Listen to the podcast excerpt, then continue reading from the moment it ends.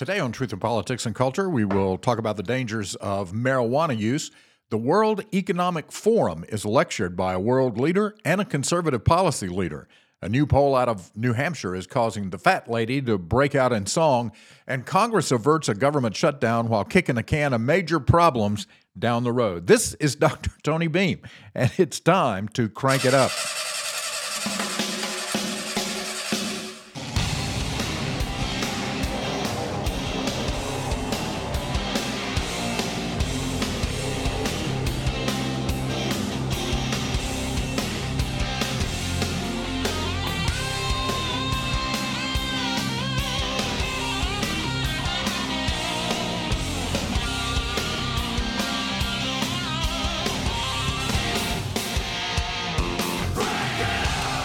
Morning, everybody. If you're watching live on YouTube and on uh, Facebook, we appreciate it very much. Thanks for joining the program. Please help us promote the show by telling other people about it. We're still a growing show here on the internet and uh, happy to do so. This is uh, Friday, by the way. It's back patting day. Reach around, pat yourself on the back, and say, You made it to the weekend. Just got to get to 5 o'clock. And that's a piece of cake, right? I mean, everybody can do that. Maybe you're leaving a little bit early today. Some people get off at noon on Friday, which is kind of cool. Uh, gives you a little bit longer of a weekend stretch. All right, a lot of stuff to talk about on the program today, so I think we're going to pretty much dive right in. I'm looking for the story down here. I'm, you know, it would it would make sense, right? If if I could just pull up the story during the introduction that I'm I'm going to do first so that I could talk about, I could be ready to talk about it instead of having to hunt it after we get the introduction out of the way. Okay, one of these days I'm going to get my act together, and uh, it'll be that'll be good. By the way, let me take a minute. Every now and then we we get new listeners and followers of the program all the time, and so every now and then I like to kind of talk about what we're what I'm trying to accomplish here, because it's a little bit different than what you would say a normal podcast is. Mo- look, most podcasting, um, when it relates to politics and culture, is an effort to go out and find these bombshell stories and to really exaggerate them, to um, you know say a lot of, for lack of a better term, red meat things, things that make conservatives get excited. You know, I, this is this is a conservative show. Um, I'm a born again Christian. I'm a follower of Jesus Christ. I'm politically conservative. Uh, I'm religiously, spiritually, theologically conservative. Um, you know, and I've been doing this for a long time. Uh, had a 22 year run on the radio on a morning show here in the Greenville, Spartanburg, Anderson area of South Carolina. Um, and when my producer retired and decided to um, spend retirement at the beach, something that I envy him for. Uh, I was texting with him yesterday, and it sounds like they're, I mean, retirement's pretty good at the beach. sounds pretty nice. Um, but, you know, so when, when he retired, then the station made the decision okay, we're, we're going to get away from talk radio because talk radio is really not what we do. We do music. Uh, all their other FM frequencies, they had two FM frequencies dedicated to talk radio all the rest of their FM frequencies are dedicated to Christian music, and they do a great job at that. I mean, you know, his radio in the upstate here is just a powerhouse. And of course, you get the His Radio Network, and you've got hundreds of thousands, if not a million people listening um, at any given time. So it, it, it, I'm not being critical of the station for making that decision. I understand that. I mean, it makes sense. Music is what they do primarily and ministry. I mean, there's great ministry coming out of his radio uh, because of the music and because of the people who care about the people who are listening. I know those people very well, and I can tell you. Well, my wife is one of them. She works for his radio, and but I can tell you about those pe- the people that work there. Alan Henderson, who's the station manager, uh, Rob Dempsey, who uh, does all the programming and and and does the morning show. Um, it, the, his they are people who are genuinely committed to Christ and they care about listeners. I mean, they care. They they operate a, a prayer line. Um, wh- whoever you get on the phone there is going to slow down if you're having some type of issue and and try to minister to you. And I appreciate that very much. So no no harm, no foul. Um, but I just decided it, it was, I didn't want to just throw in the towel. I mean, you do something for 22 years, um, you kind of want to keep it going if you can. So um, I had a couple of people that believe in me that helped me get the equipment that I needed to come here into my um, very stylish dining room, which I'm sitting at one end of the dining room table where we have all our kids and grandkids come in for Thanksgiving and Christmas. I mean, it's a great atmosphere for me. And of course, behind me, I've, I've had people ask me, "What is the what are the pictures?" And they're obviously one. I have two daughters. Uh, my son's wedding picture over here is over here on another wall. But I have two daughters and a daughter-in-law, and those are their wedding pictures, uh, portraits, wedding portraits that are behind me. So, um, you know, I, so what I try to do here um, I, I, work at North Greenville University, where Christ makes the difference and where we're equipping transformational leaders for the church and society every day, uh, turning out a generation of young people who not only have conservative values, but have a bedrock of Christian faith that undergirds the values that they are picking up from an incredible faculty. I mean, not only the values, but the knowledge. I mean, North Greenville University's faculty is second to none. Uh, we just welcomed Hunter Baker as our new provost.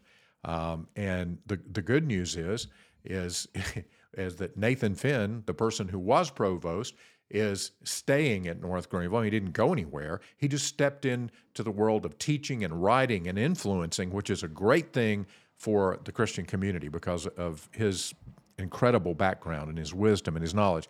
And then we get Hunter Baker, a guy who is incredibly engaged involved, and involved in the culture, but also focused on the academic side of that. We need leaders in our society that are grounded in conservative values, understand, uh, and, and are also grounded in the truth as presented in God's Word. And that's what we're doing every day. They understand how those things come together to create a worldview so that they can be influencers in the direction of culture. They they can make decisions in the business world, in the te- world of teaching, in a lot of different areas, and and certainly in pulpits across uh, South Carolina and across America. They make decisions that aid in human flourishing because they're grounded in our crea- in the word that comes from our Creator.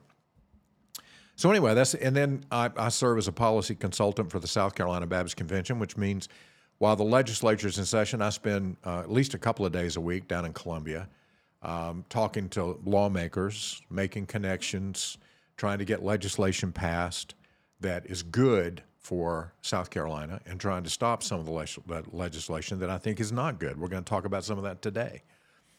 So that's that's basically who I am, and and I talk about. I, I was a pastor uh, for 14 years before I went to North Greenville University to start the Christian Worldview Center.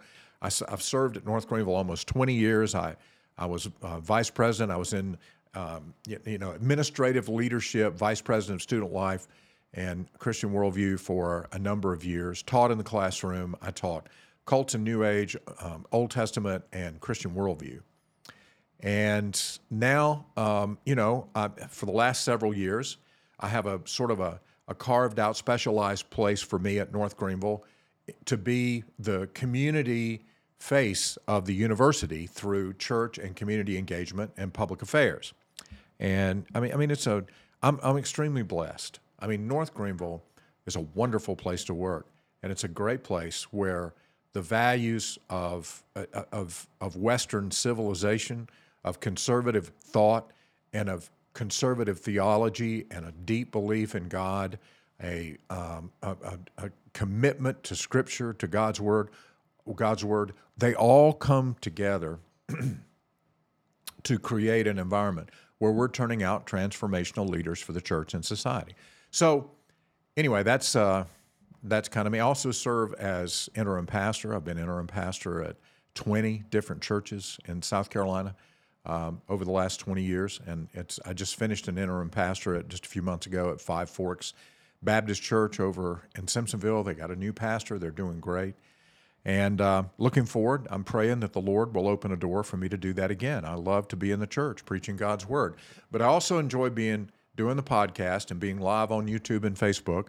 and talking about the issues that are before us from a biblical perspective, not only a political perspective, because politics matters. I mean, it's the way we make decisions as a culture, it is uh, as a country. It, it's the way that people come together to engage, to elect our leaders, and to make decisions that we're all going to have to live under, pass laws that are going to be life changing for a lot of people, um, because laws shape the way that we live and engage in the culture. And so we, it, it's important that we understand the impact of those laws from a biblical perspective, um, particularly as Christians, because we want to honor God, worship, and and uh, lift up the name of Jesus Christ first and foremost. We live by faith, not by sight. We, we, we walk by faith, not by sight. We don't we, we step into the culture as believers first, and then everything that happens politically or anywhere, any in any other arena, we run all of that through the filter of the Word of God to determine how we're going to respond and how we're going to lead. And I, I just think it's incredibly important that we have people that talk about these things from a biblical perspective. Now, there are people. Are there people that do it a lot better than than me? Yeah, I mean, I'll be the first one. John Stonestreet, uh, Breakpoint is a, a, great example of people who are doing of someone who is doing an excellent job on a very deep intellectual level of dealing with all these issues the way I do. Um, and I think he does it a lot better than I do, quite frankly. But I think there's a place for what I do, and I hope you're enjoying it. And if you are, help me spread the word about the program. All right, I want to talk about marijuana here for just a little bit uh, because we're going to be talking about medical marijuana once again in South Carolina. Uh, that is, in, in my view, in my opinion, medical marijuana is the vampire that we have never been able to vanquish. I mean, we've we've we've driven stakes into the heart of the marijuana bill, medical marijuana bill and uh, every year it comes back. It just it just in a different form or in the same form, but with a different uh, group of people pushing it.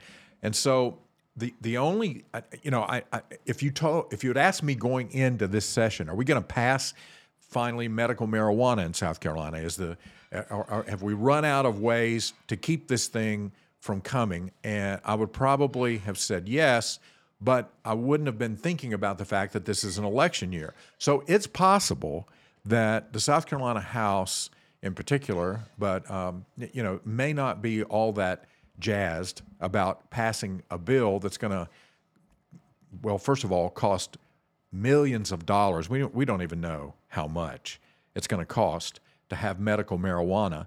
But according to the Senator Davis's bill, S 423, we're going to have 270 cannabis pharmacies. We're going to have 30 manufacturing centers, 30, and 15 growing centers. Now, if that sounds like that's a lot for people who in our state that may qualify to be able to get a medical marijuana card, to be able to smoke marijuana or to uh, ha, you know have mar- take marijuana in some form, uh, it is a lot and what it is, and let's just be honest about it. I mean, we, when we talk about these things that are very important, we need to be completely honest about what's really going on here, and that's part of what we, I'm trying to do.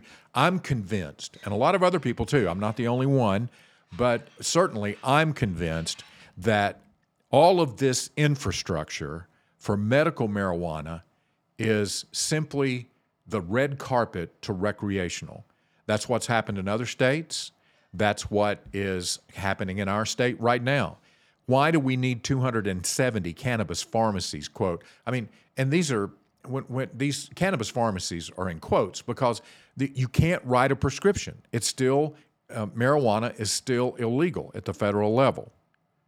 So you've got to have a marijuana card and you've got to have a doctor kind of tangentially involved that's not really writing a prescription but is giving a medical marijuana card that gives permission to have X amount of marijuana for a person to use for their personal use for pain, you know, nausea, uh, to mediate nausea, affect the effects of nausea, pain for a lot of people, um, sometimes seizures that there's there and, and by the way, there are pharmaceutical drugs that are available that are made from CBD oils and parts of the marijuana plant that's not THC. THC is what gets you high.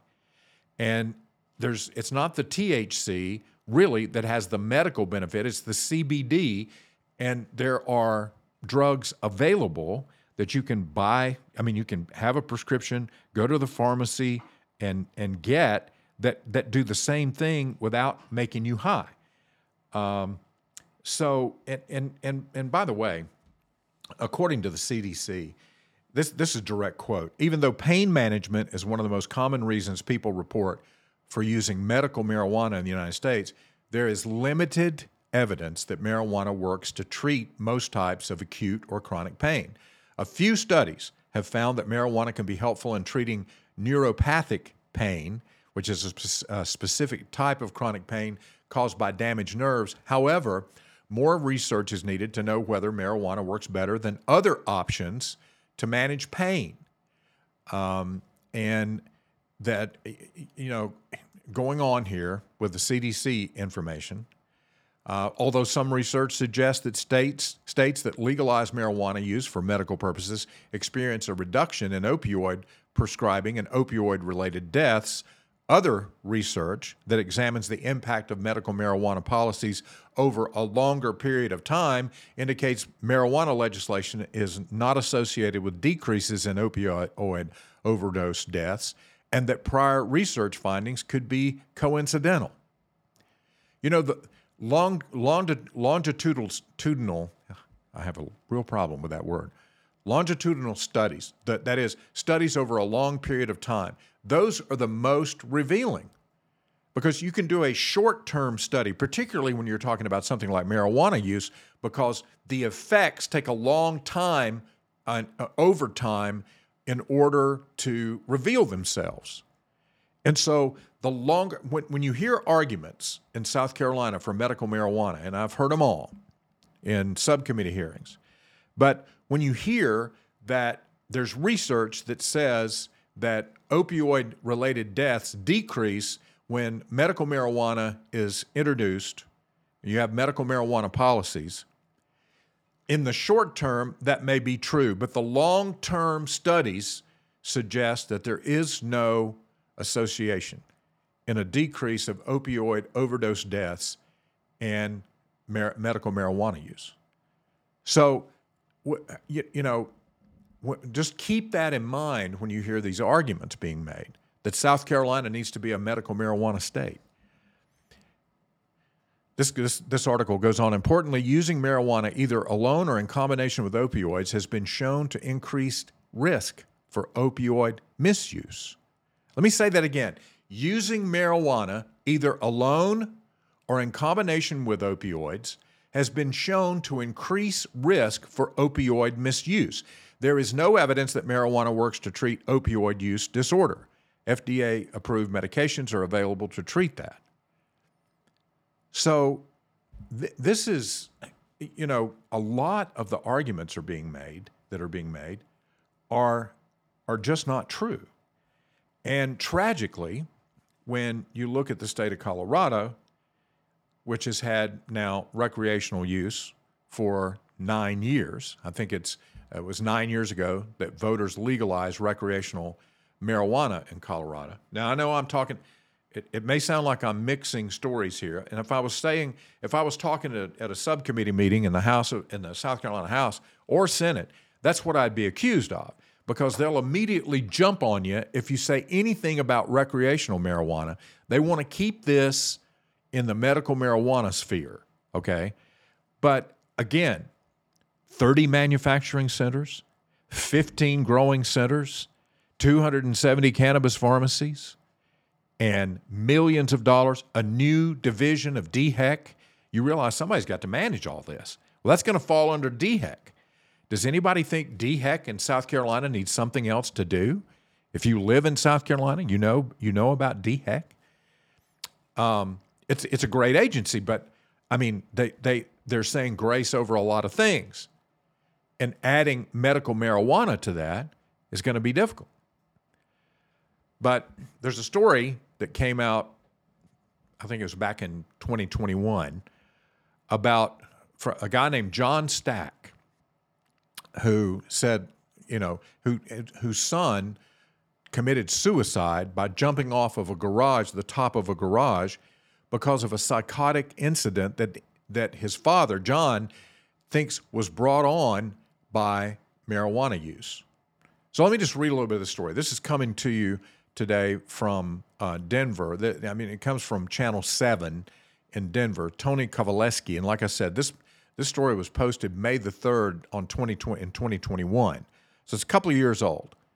Um, but th- this is still. Uh, we're, we're going to take a look at some other statistics coming out of Colorado that talks about what has happened since marijuana use has been um, approved. But John Stack says, quote, we were a normal family. If this can happen to us, it can happen to anyone. We don't want other parents to go through this hell, said wife Laura Stack. The couple's 19 year old son, Johnny, took his own life on November 20th, 2019. John Stack said, I know that marijuana killed my son. It's the worst day of my life, Laura Stack said, remembering the call they got from Douglas County Sheriff's deputies informing them that their son had committed suicide by jumping off an RTD parking garage. John and Laura believe using high potency marijuana known as dabbing carved their son's path to suicide. He was actually brilliant, Laura said, noting Johnny's 4.0 grade point average and perfect score on the math portion of the SAT.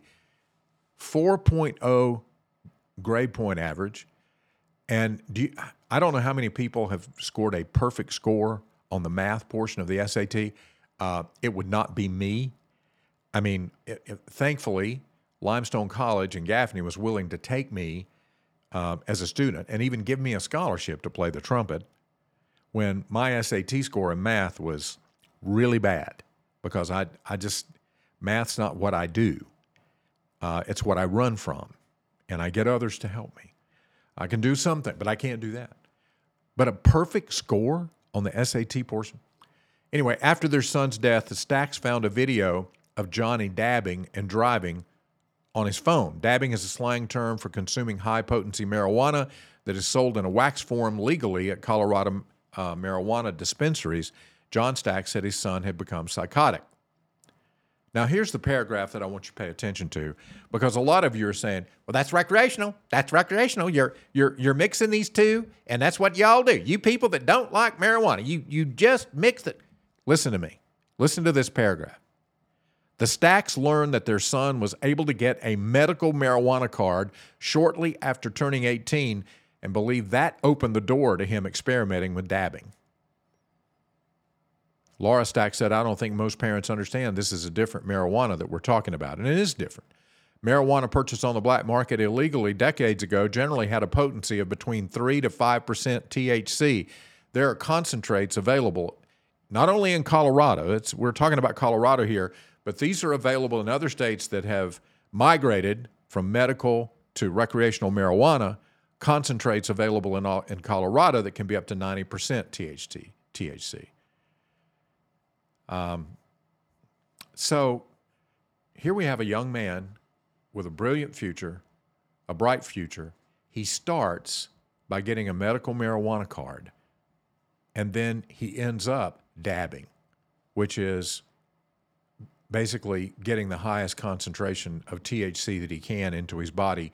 He becomes psychotic, which is something that the CDC says is a danger for young people at using marijuana and he jumps off a building, commits suicide at 19. Now, a couple of other things that the CDC says about the risks of using marijuana. And I, I, raise these all the time. Other people raise these. The South Carolina Medical Association, SLED, these are agencies in South Carolina that push back against medical marijuana and getting that bill passed. But but here's here's the Centers for Disease, and I know CDC, a lot of people, you just tune me out, but not everything that the CDC says is bogus. They've collected a lot of information and combined research, particularly on drug use. Medical marijuana, here's marijuana use disorder. Approximately three in 10 people who use marijuana have marijuana use disorder. Some signs and symptoms include trying but failing to quit, giving up important activities with friends or family in, face of, in, the, in favor of using marijuana. The risk of developing marijuana use disorder is stronger in people who start using marijuana during youth or adolescence and use, who use marijuana more frequently. Well, that obviously that makes sense. In other words, you're more likely to get addicted to it if you start young and then continually increase the amount that you use. What about brain health? Marijuana use directly affects brain function, specifically the parts of the brain responsible for memory, learning, attention, decision making, coordination, emotions, and reaction time. Developing brains, such as those in babies, children, and teenagers, are especially susceptible to the harmful effects of marijuana and THC. What about heart health? Marijuana can make the heart beat faster. It can make blood pressure higher immediately after use. Now, does this sound like something? If if you're suffering already from uh, some physical ailment that is causing pain or nausea, um, elevating your heart rate and blood pressure does that sound like a good idea to anybody? I mean, it, it, it doesn't sound like it to me because th- those are medical conditions that can lead to death. Um, it could also lead to increased risk of stroke, heart disease, and other vascular diseases. Driving. Marijuana, like alcohol, negatively affects several skills required for safe driving. It can slow, slow reaction time and the ability to make decisions. It can distort perception. In other words, you don't want somebody, you don't want to be out on the highway driving your car and meet somebody who's under the influence of marijuana because they may suddenly decide that your car, that they're at a, a track somewhere where they're in a demolition derby and they decide to take your car out. Now, that's a, I made that up, okay, obviously. But I'm just saying that perception, marijuana can cause your perceptions to be distorted. And that's not something you want to see on the highway. Here's a this is a big one to me. These these next two. Lung health.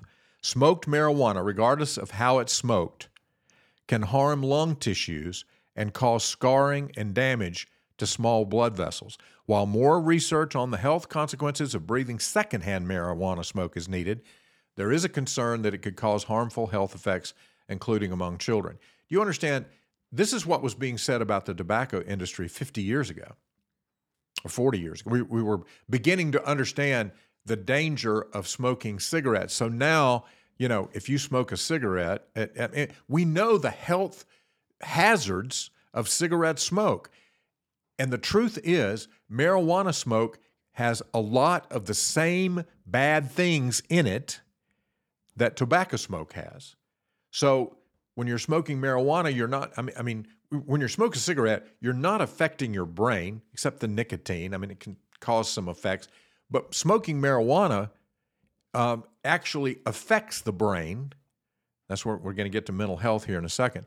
And at the same time, it affects your body, all in a negative way.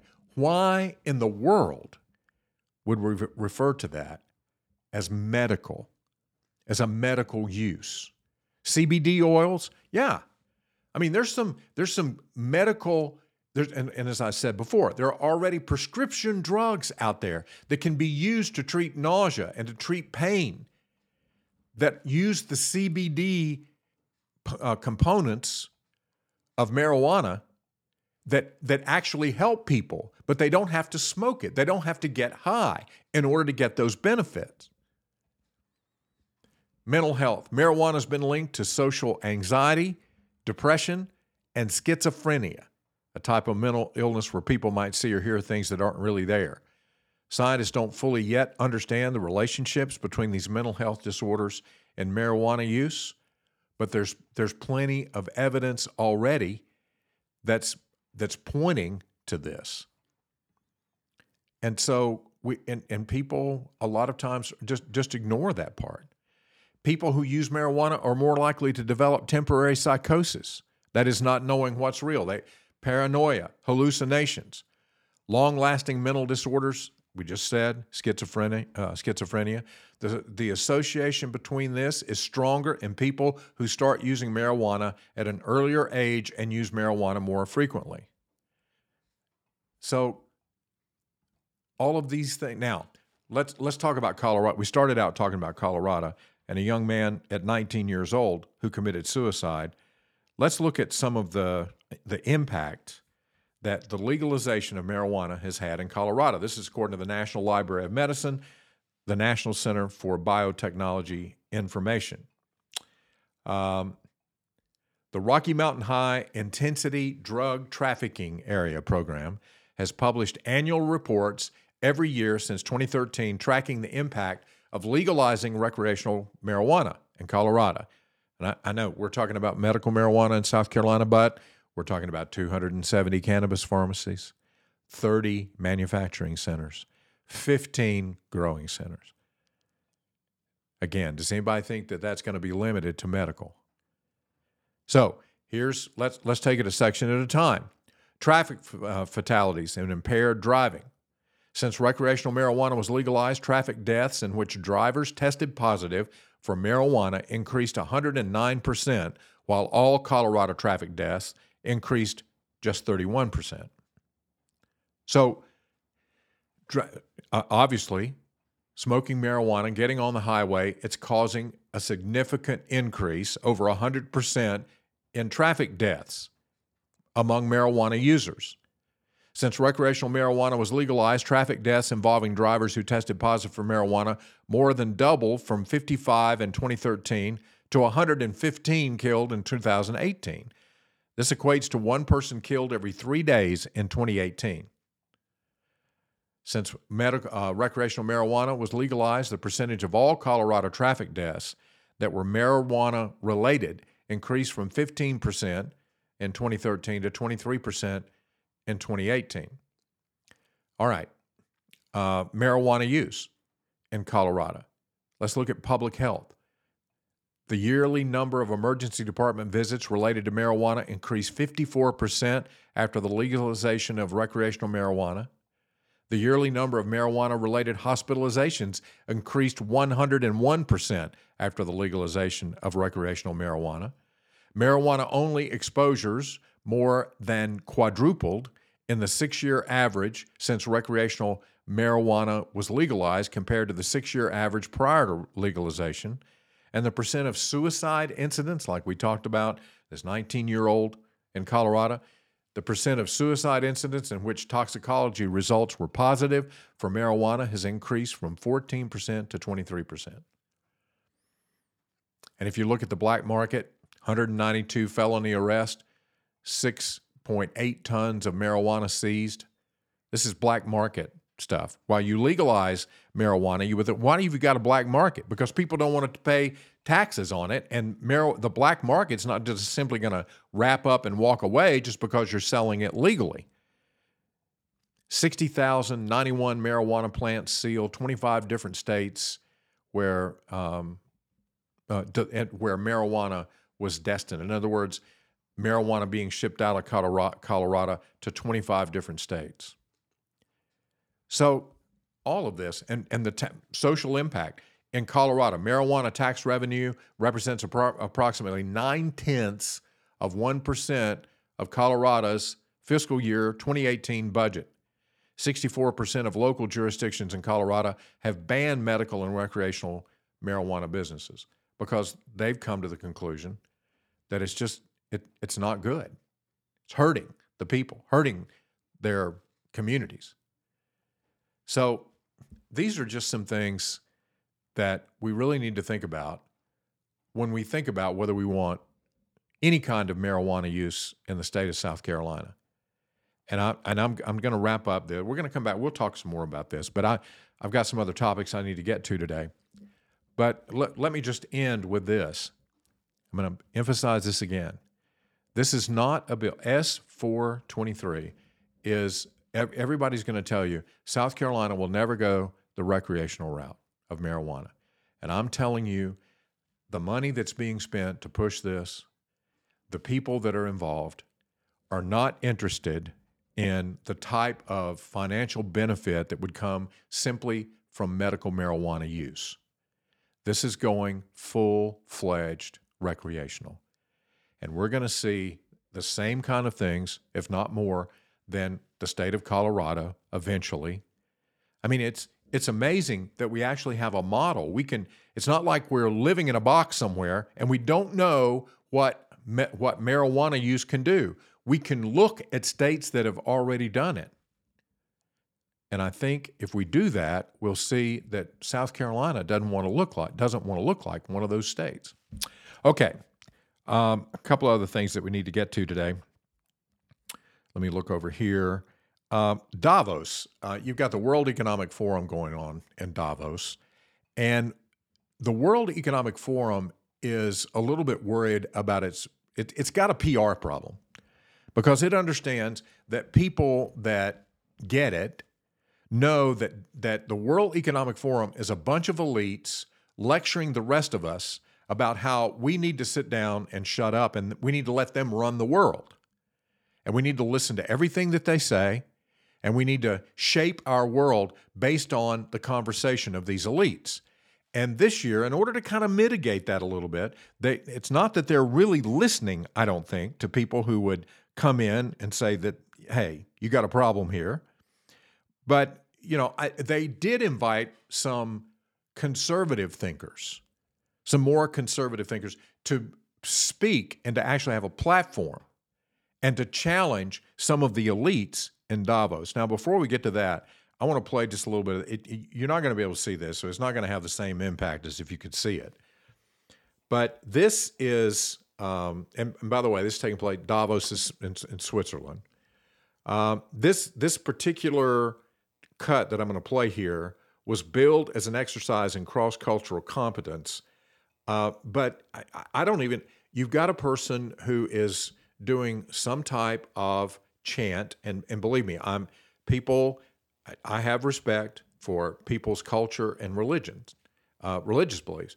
Um, but I guess COVID has long ago stopped to be a pro, it ceased to be a problem at Davos because what this person is doing is some type of chant where she uses her hands and uh, blows into them. That's the, the best description that I can give you. And then goes and, and actually blows or makes a, a blowing sound on the heads of all these people that are lined up on the stage at this particular forum at Davos in Davos. And so I, I, this is some of the stuff that's going on there. Before we hear some of the good stuff, listen to this. Na no no no na anuri no She's rubbing her hands together. Now that sounds like a cough that she's doing in her hands.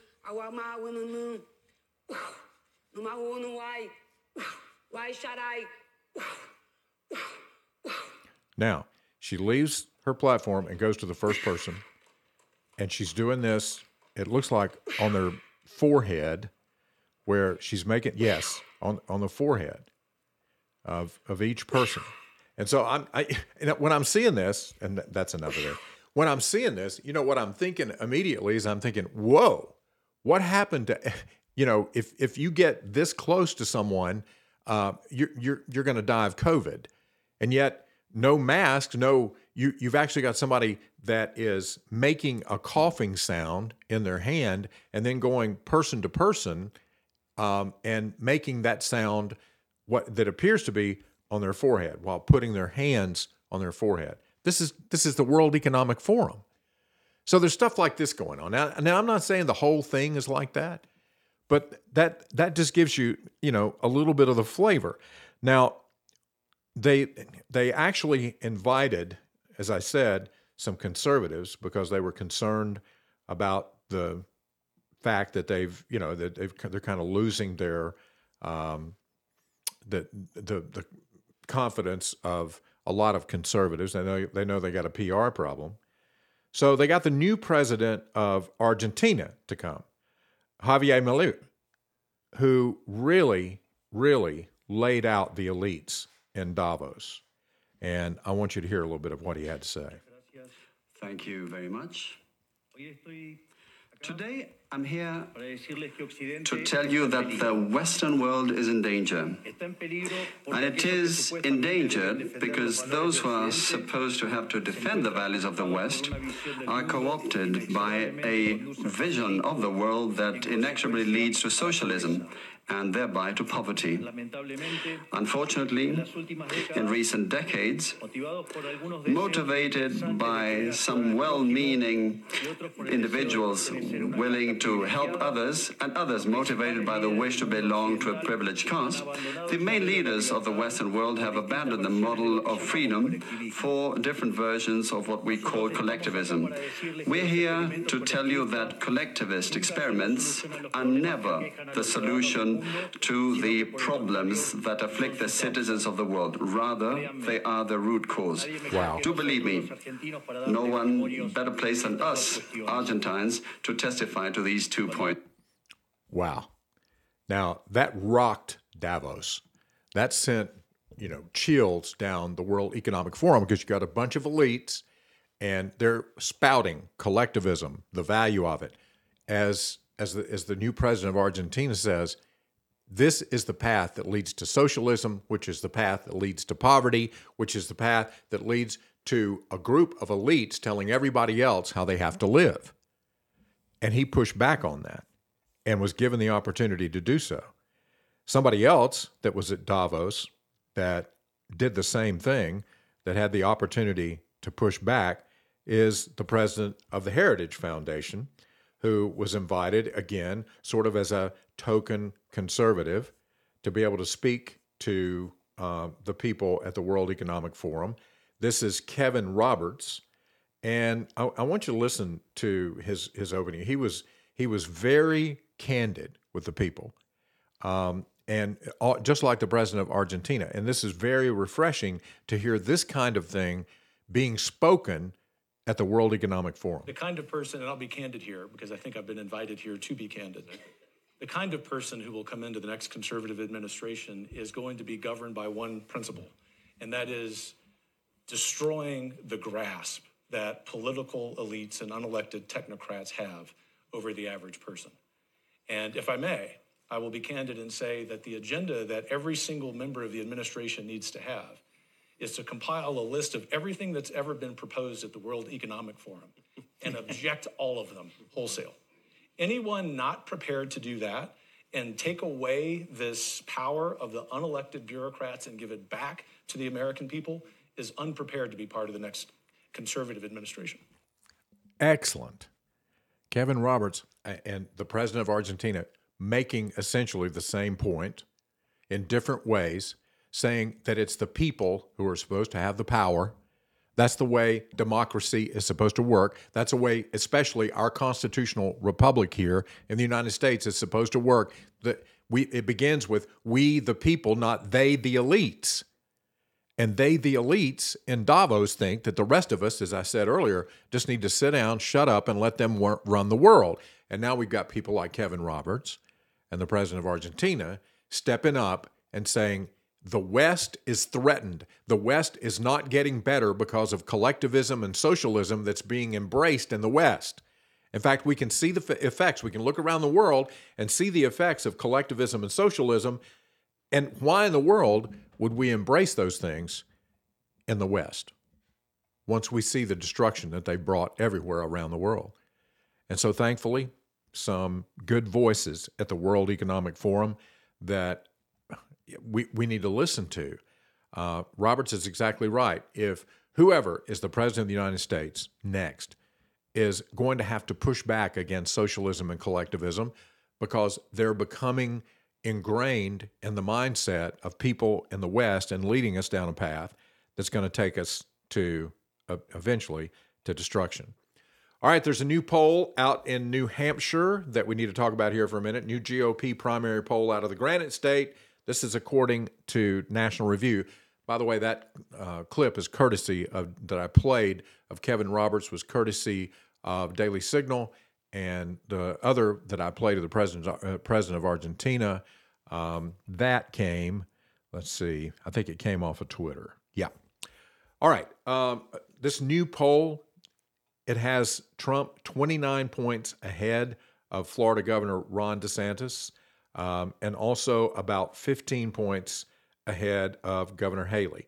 50% of respondents in the Suffolk University NBC Boston Globe poll say that they support Trump. So Trump got 50% of the vote in Iowa, 52%, I think to be specific. Now he's over 50% in New Hampshire, while 34% said they support Haley. So 50%, she's got, she's trailing him by 16 points at the moment, um, and just 5% back DeSantis. 3% chose another candidate, 6% were undecided, 2% refused to answer. 54% of Haley voters said their vote was in favor of Haley rather than against Trump. Another 37% said their support of Haley represented a vote against Trump. The poll found voters seemed to have already made up their minds. 87% of respondents saying that they're not at all likely or not very likely to change their mind. So there you go. I mean, it looks to me like you're going to have Trump with a big win in New Hampshire. He's going to follow that up with a big win in South Carolina, likely. Um, Ron DeSantis is campaigning hard. Uh, Nikki Haley campaigning hard. That she believes, uh, obviously, I think that her best shot is going to be New Hampshire and South Carolina. Um, Ron DeSantis is putting a lot more emphasis on South Carolina because there, there, there are a lot of conservatives in New Hampshire. Don't get me wrong, but if you get all the moderate candidate, you get all the moderate vote, then that can that voting block can be substantial. But it's not going to be enough, I don't think, to put uh, Governor Haley over the line in New Hampshire or in South Carolina. And DeSantis' problem, quite frankly, is he can't peel enough votes, enough conservative votes away from Donald Trump to gain traction. Looked like his campaign was going to do that in the beginning, but in the end, he just hasn't been able to connect with the American people the way Donald Trump has. Uh, uh, since about there was there was a window of opportunity. If you go back and look at the polling in February, uh, beginning of March um, of last year, uh, you had DeSantis polling at thirty percent plus, and then the indictments began to fall, and with every every indictment, DeSantis lost support and Trump gained support. I mean, that's just that's kind of that that's the way that it's been and that right now there just doesn't appear to be a path for anybody to the nomination for the Republican side other than Donald Trump and he's had that path wrapped up for a while. All right, according to the Wall Street Journal, we've got a spending deal. Congress cleared legislation extending government funding into March, which really what we have is a continuing resolution uh, to kick the can of problems down the road a little bit a step that ensures federal workers, according to the Wall Street Journal, will remain on the job but does nothing to alleviate underlying political pressures stemming from high U.S. debt levels, record crossings at the southern border, and an enduring war in Ukraine. Now, that's not to mention anything going on in the Middle East. Uh, the Senate passed the measure 77 to 18, followed by House approval at 314 to 108. The two votes send the measure to President Biden's desk with time to spare ahead of the weekend deadline. In a replay of recent votes that underscore the fragility of the GOP majority, House Speaker Mike Johnson relied heavily on Democrats to bring the continuing resolution across the finish line, with almost half of Republicans defi- declining to back the measure. Now, the reason that a lot of Republicans didn't vote for it is because they wanted in this in whatever resolution that we got, they wanted some guarantees that the border is going to be addressed, that something significant is going to happen at the border. But they got nothing. And that's why a lot of these Republic, a lot of Republicans, it took Democrats to get it across the line. The extension is designed to give congressional leaders time to hammer out a full year fiscal 2024 spending bill. Actually, there's 12 separate appropriations bills with an overall price tag of 1.66 trillion, which was a level that was agreed to the, earlier this month by leaders of both Democrats and Republicans. Um, Biden hosted lawmakers at the White House on Wednesday with attendees saying talks were productive and floating the idea of a possible vote on a combined border Ukraine bill in the Senate next week. But the House Republicans have remained skeptical of any deal that falls short of, of the border bill they passed last year with no Democrat support. Now, if we're going to get a, a, a, spending bill that sends any type of military aid to Ukraine, to Israel, um, and by the way, in that spending bill is money to replenish some of the assets that the United States have used and have, have sent overseas and are using in Ukraine and sending to Israel. Uh, you know, when we deplete our stockpile, then that threatens our national security, and we need we need the money to purchase and to manufacture enough offensive weapons and defensive weapons to make sure that our stockpiles are ready should this war widen and the United States have to take a more active role. Um, so, eh, you know, when it, when it comes to getting what Republicans want, there's no way that they're going to get the bill that they put H2, I think it was H2 that was passed last year. And it's it's a good immigration bill. I mean, it's a strong immigration bill. It's a bill that would overhaul immigration in this country and immediately put restrictions that would f- stem the flow of illegal immigration coming across the border. We need that bill, but we cannot pass it with a, with a Democrat controlled Senate. So we're going to have to get concessions. We're going to have to have maybe some elements of border security, but they have to be meaningful before there can be a deal in the House to support a bill that would send further aid to Ukraine. Because, uh, look, a lot of these House Republicans are saying that they're hearing from their constituents, and I get it. You know, why are we spending all this money overseas and we're doing nothing to prevent the national security issue we have that's pouring illegal immigrants over the border, over the southern border. That is something that affects us here directly. It's not that I don't I don't think most conservatives are opposed to helping Ukraine as long as we have accountability as to where the money and the assets are going.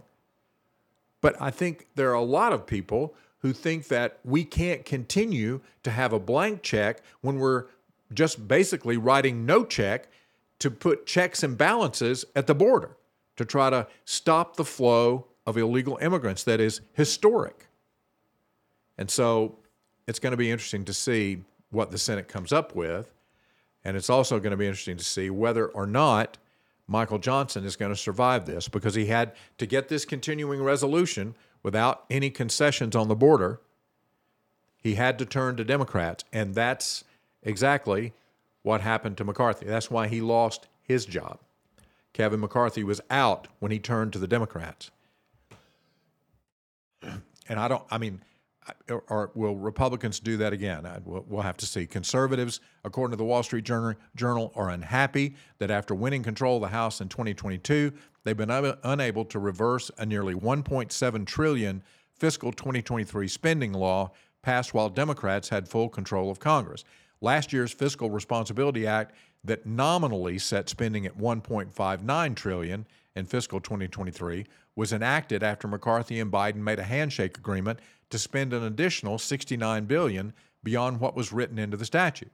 Hardline Republicans are angered that Johnson went on to honor that handshake deal. Doesn't matter who's sitting in the speaker's seat or who has the majority. We keep doing the same stupid stuff, said Representative Chip Roy of Texas, a leader of the hardline House Freedom Caucus. Democrats said some House Republicans have needlessly dragged the government to the brink of shutdowns. Well, of course they're going to say that. I mean, this is, at this point, it's an election year. Everything that comes out of these guys' mouths are going to relate to at whether it helps or hurts candidates that are running all the way across the board from the Senate, a third of the Senate, the entire House, and the presidency, all on the table coming this year. So, this is another reason it's making it hard to address some of these serious problems that we have in the country. We essentially have a non functioning government. I mean, when you have to walk right up to the deadline and then just simply authorize enough money to get to the next deadline, that's not a functioning government. At, or at least it's barely functioning. It's, it's outrageous.